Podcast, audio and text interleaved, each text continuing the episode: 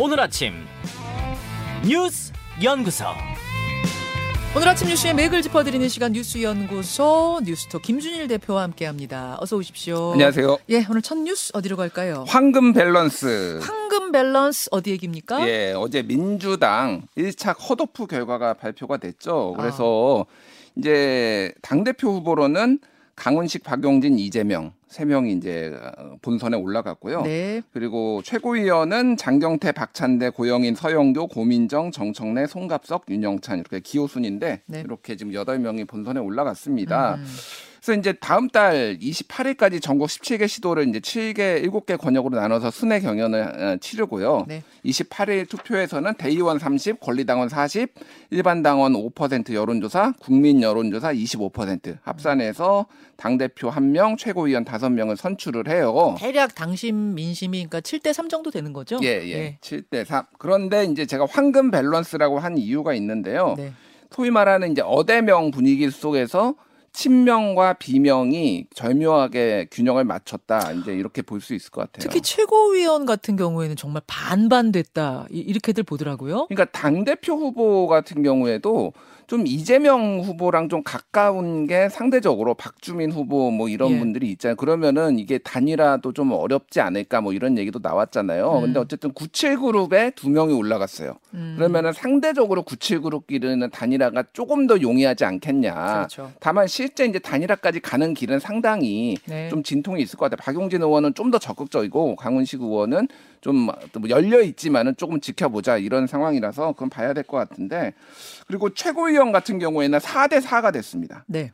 그러니까 이를테면 뭐 박찬대, 장경태, 서영교, 정청래 이 네 명은 친명계로 좀 분류가 되고요. 음. 고민정, 윤영찬, 고영인, 송갑석 이 네 명은 비명계로 분류가 되니까 음. 사 대 사. 근데 이제 이 중에서 다섯 명 뽑는 거거든요. 네. 그러면 몇 명이 뭐 올라갈지는 봐야 될 것 같아요. 어디에서 몇 명이 올라갈지는. 아니, 이재명 의원이 지금 뭐 당대표로 가장 유력하잖아요. 어대명 음. 이렇게 얘기 나오고. 근데 최고위원회에서 두 명만 친 이재명계가 선출이 되면. 음. 두 명은 대표가 임명을 하는 거니까 그렇게 되면은 최고위원도 이제 이재명계로 장악이 된다. 음. 요런, 요런 얘기가 나오더라고요. 그렇죠. 예, 사 대 삼 뭐 이런 구도가 되는 거죠. 그래서 어제 특징을 보면은 철험회의 부진이 조금 눈에 띄었어요. 예를 들면은 이수진, 양이원영 의원 등이 최고위원에 도전을 했는데 좀 떨어졌고요. 네. 박주민 의원 같은 경우에도 예전 이제 철험회 회원이고 예전에 최고위원까지 했는데 컷오프가 되는 것도 있었고 네. 비의원들하고 중진들이 상당히 많이 탈락을 했다. 이동학 전 최고위원, 권지웅 음. 전 비대위원 다 탈락했네요. 예. 그리고 당대표 후보에서도 설훈, 김민석 등 중진들이 다 그렇죠. 탈락을 했어요. 그래서 네. 주목할 포인트는 역시 단일화가 되느냐. 음. 단일화가 언제 되느냐, 어떤 방식으로 되느냐, 뭐 이런 것들 이제 주목을 해봐야 될 것 같은데 전체적인 분위기는 아까 좀 말씀드렸지만 조기에 될 것 같지는 않다. 음. 그러니까 하더라도 서로 서로 뛰다가 분위기가 좀 오르고 어떤 시너지 효과를 내려면은 그런 식으로 이제 될 가능성이 높다라는 거고. 그래 잠시 후에. 그러니까 박용진 의원 인터뷰를 합니다. 강훈식 의원은 저 며칠 전에 인터뷰를 했기 때문에 오늘 이제 박용진 의원 인터뷰를 하고 이재명 의원 같은 경우에는 저희가 계속 섭외 요청을 하고 있는데 일단 언론 인터뷰를 일절 안 한다는 방침이더라고요. 당분간은. 음. 그래서 이제 박용진 의원 만날 텐데 단일화 얘기 제가 질문해 볼게요. 직접 네. 해 볼게요. 그리고 이제 또 눈에 좀 관심을 가져야 되는 게 최고위원, 수석 최고위원이 누가 되느냐, 일 등이 누가 되느냐. 수석 최고위원. 예, 예. 그러니까 지금 예전의 사례들을 보면은 초선 의원들이 계속 수석 최고를 했어요. 최다 득표를 했어요. 예를 들면 그 전에 이제 박주민 의원이라든지 음. 김용민 의원이라든지 근데 그렇죠? 공통점이 철험회였거든요. 네. 그런데 이번에는 그러면 누가 될 것이냐. 네. 이게 좀 이제 관건이고요. 여성 최고위원도 누가 될 것이냐를 좀 봐야 돼요. 왜냐하면은 여성 최고위원은 다섯 명 중에 무조건 들어가야 되고요. 그렇죠. 만약에 오 등 바뀌면은 그냥 여성을 올리고 한 명은 이제 음. 오 등이 이제 남성 의원이 그러니까 후보가 떨어지게 돼 있어요. 지금 컷오프 올라간 사람이 고민정, 서영교 두 명이네요. 예, 서영교, 고민정 중에는 무조건 들어갔는데 한 예. 명은 또 친명, 한 명은 비명입니다. 그러네요. 그러니까 이제 최다 득표를 둘 중에 누가 하느냐가 이제 관건이고 비수도권이 지금 거의 전멸했거든요. 예. 그러니까 송갑석 의원 빼놓고는 지금 비수도권이 아예 없어요. 그래서 올라갈 수 있느냐. 지난번에도 서삼석 의원이 지도부 입성에 실패를 했는데 음. 좀 호남의 소외감이 좀 있습니다. 이런 부분에 있어서 수도권 정당이냐. 그래서 올라갈 수 있느냐. 이런 부분들을 좀 봐야 될 것 같아요. 자, 민주당은 이제 어제 컷오프가 큰 이벤트였고 국민의힘 상황 한번 짚어보죠. 예. 이른바 그, 윤핵관 이철규 음. 의원이 이준석 대표를 공개 저격하고 나섰어요. 예. 이철규 의원은 이제 경찰 출신입니다. 네. 경찰 출신이고 잘 모르시는 분들도 있을 텐데 뭐 윤핵관 중에서도 좀 이제 멤버 중에서도 이제 많이 알려지진 않았지만은 윤핵관 윤핵관으로 좀 알려져 있어요. 네. 근데 이렇게 얘기를 했어요. 이철규 의원이 페이스북에다가 양도구역이라니 지구를 떠나겠다는 사람이 아직도 혹세무민하면서 세상을 어지럽히니 앙천대소할 일이다 이렇게 적었어요. 어, 어려운 말을 많이 쓰셨어요. 네. 양도구역은 일단 이준석 대표가 쓴 표현은 아니지만 사실상 양도구역이라고 그렇죠. 울릉도에서 저격을 한 거 있고 앙천대소는 뭐 하늘을 보면 크게 울른다 비웃는다는 얘기 한마디로 그렇죠, 얘기하면 그렇죠. 이게 뭐냐면은 지난해 삼월에 당대표가 되기 전에 한 유튜브에 이준석 대표가 나와가지고 윤석열 검찰총장이 대통령 되면 어떻게 할 거냐 물어보니까 지구를 떠나야지. 그래서 그렇지. 반 윤석열 감정을 좀 여과 없이 드러냈어요. 근데 이제 당대표 되고 뭐 입당하고 그래서 이게 좀 나중에도 논란이 됐는데 근데 이에 대해서 이제 이준석 대표는 덜 유명해서 좀 조급해진 것 같다. 언론 인터뷰. 예, 어. 그래서. 이, 이 지경이 될 때까지 대통령을 잘못 보좌해온 사람 중에 하나다라고 얘기를 했습니다. 음. 어제 눈에 띄었던 게 이제 어제 전조대왕암 진수식 이제 배 띄우는 거 그 네. 행사에 권성동 윤석열 두 사람이 두 분이 이제 같이 만났어요. 만났어요. 만났어요. 만났는데 언론 보도에 따르면은 당정이 하나가 돼 동요하지 말고 잘 해나가자라고 윤석열 대통령이 격려를 했다라고 합니다. 그리고 같이 이제 비행기 타고 저 전용기 타고 가면서는. 음.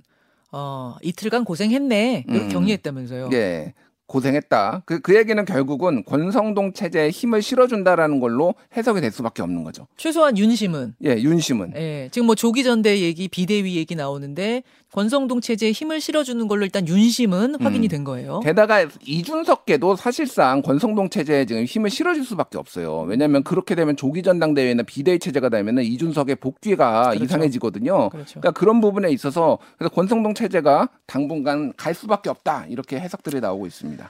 아, 이준 권성동 원내대표 권성동 직무대행이 사과하고 또 이준석 대표가 뭐 공격을 좀 하고 또 이준석 대표와 아, 함께 했었던 청년 정치인들이 크게 공격하고 이런 분위기 속에서 흘러가는가 보다 그냥 가는가 보다 했는데 윤핵관의 공개 저격 또 윤 대통령이 권 직무대행한테 힘 실어주고 이렇게 되니까 저는 이 국민의힘 분위기가 어떻게 흘러가는 건가 굉장히 궁금해지던데 오늘 오늘 말말말에 요 이야기가 있습니다.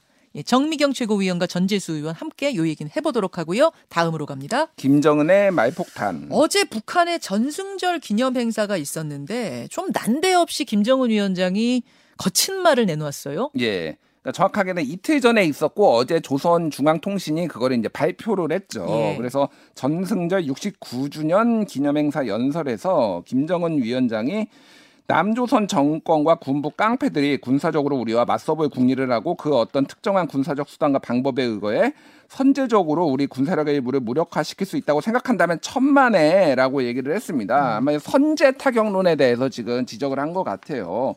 그러면서 윤석열 정권과 그의 군대는 전멸될 것라고 음흠. 얘기를 했습니다.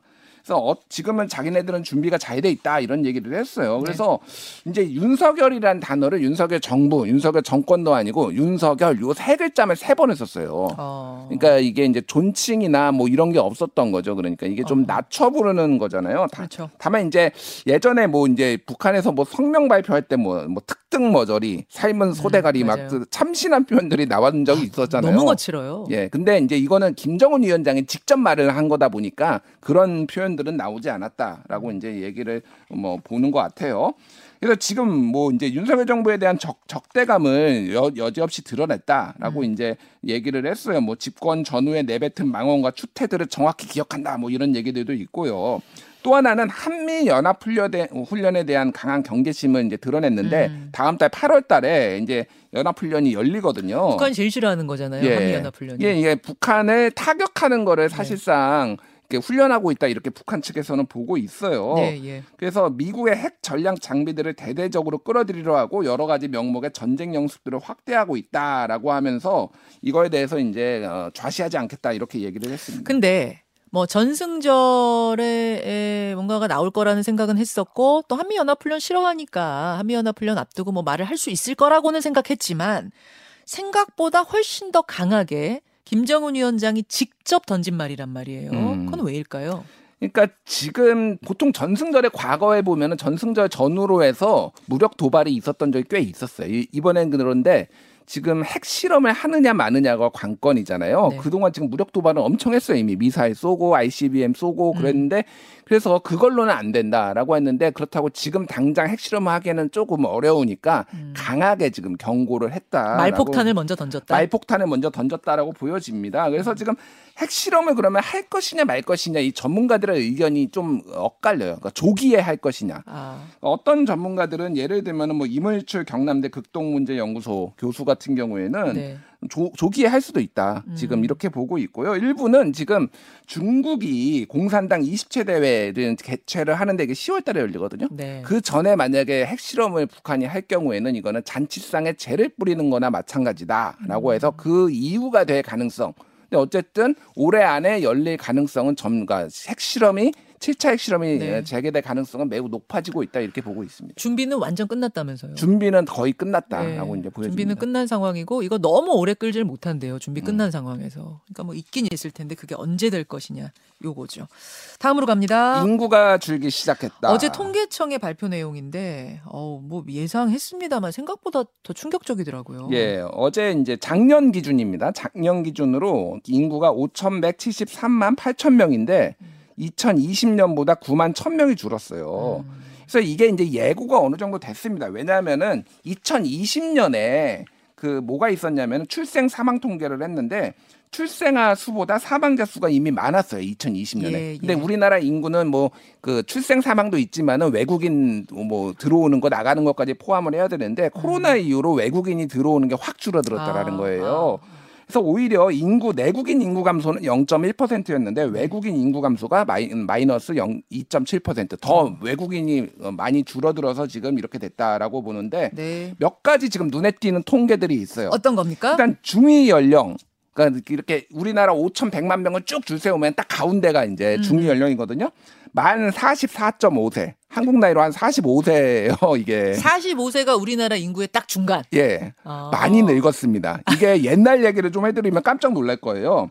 천구백구십 년에 이십칠 세였어요. 중위연령이. 진짜요? 예. 근데 이천 년에 삼십일 점 팔 세, 이천십 년에 삼십칠 점 구 세, 이천이십 년에 사십삼 점 칠 세가 됐는데 오. 더 놀라운 거는 이천사십 년에는 중위연령이 네. 통계청의 예측에 지금 네. 이대로 간다라는 걸 전제하면 네. 오십사 점 육 세.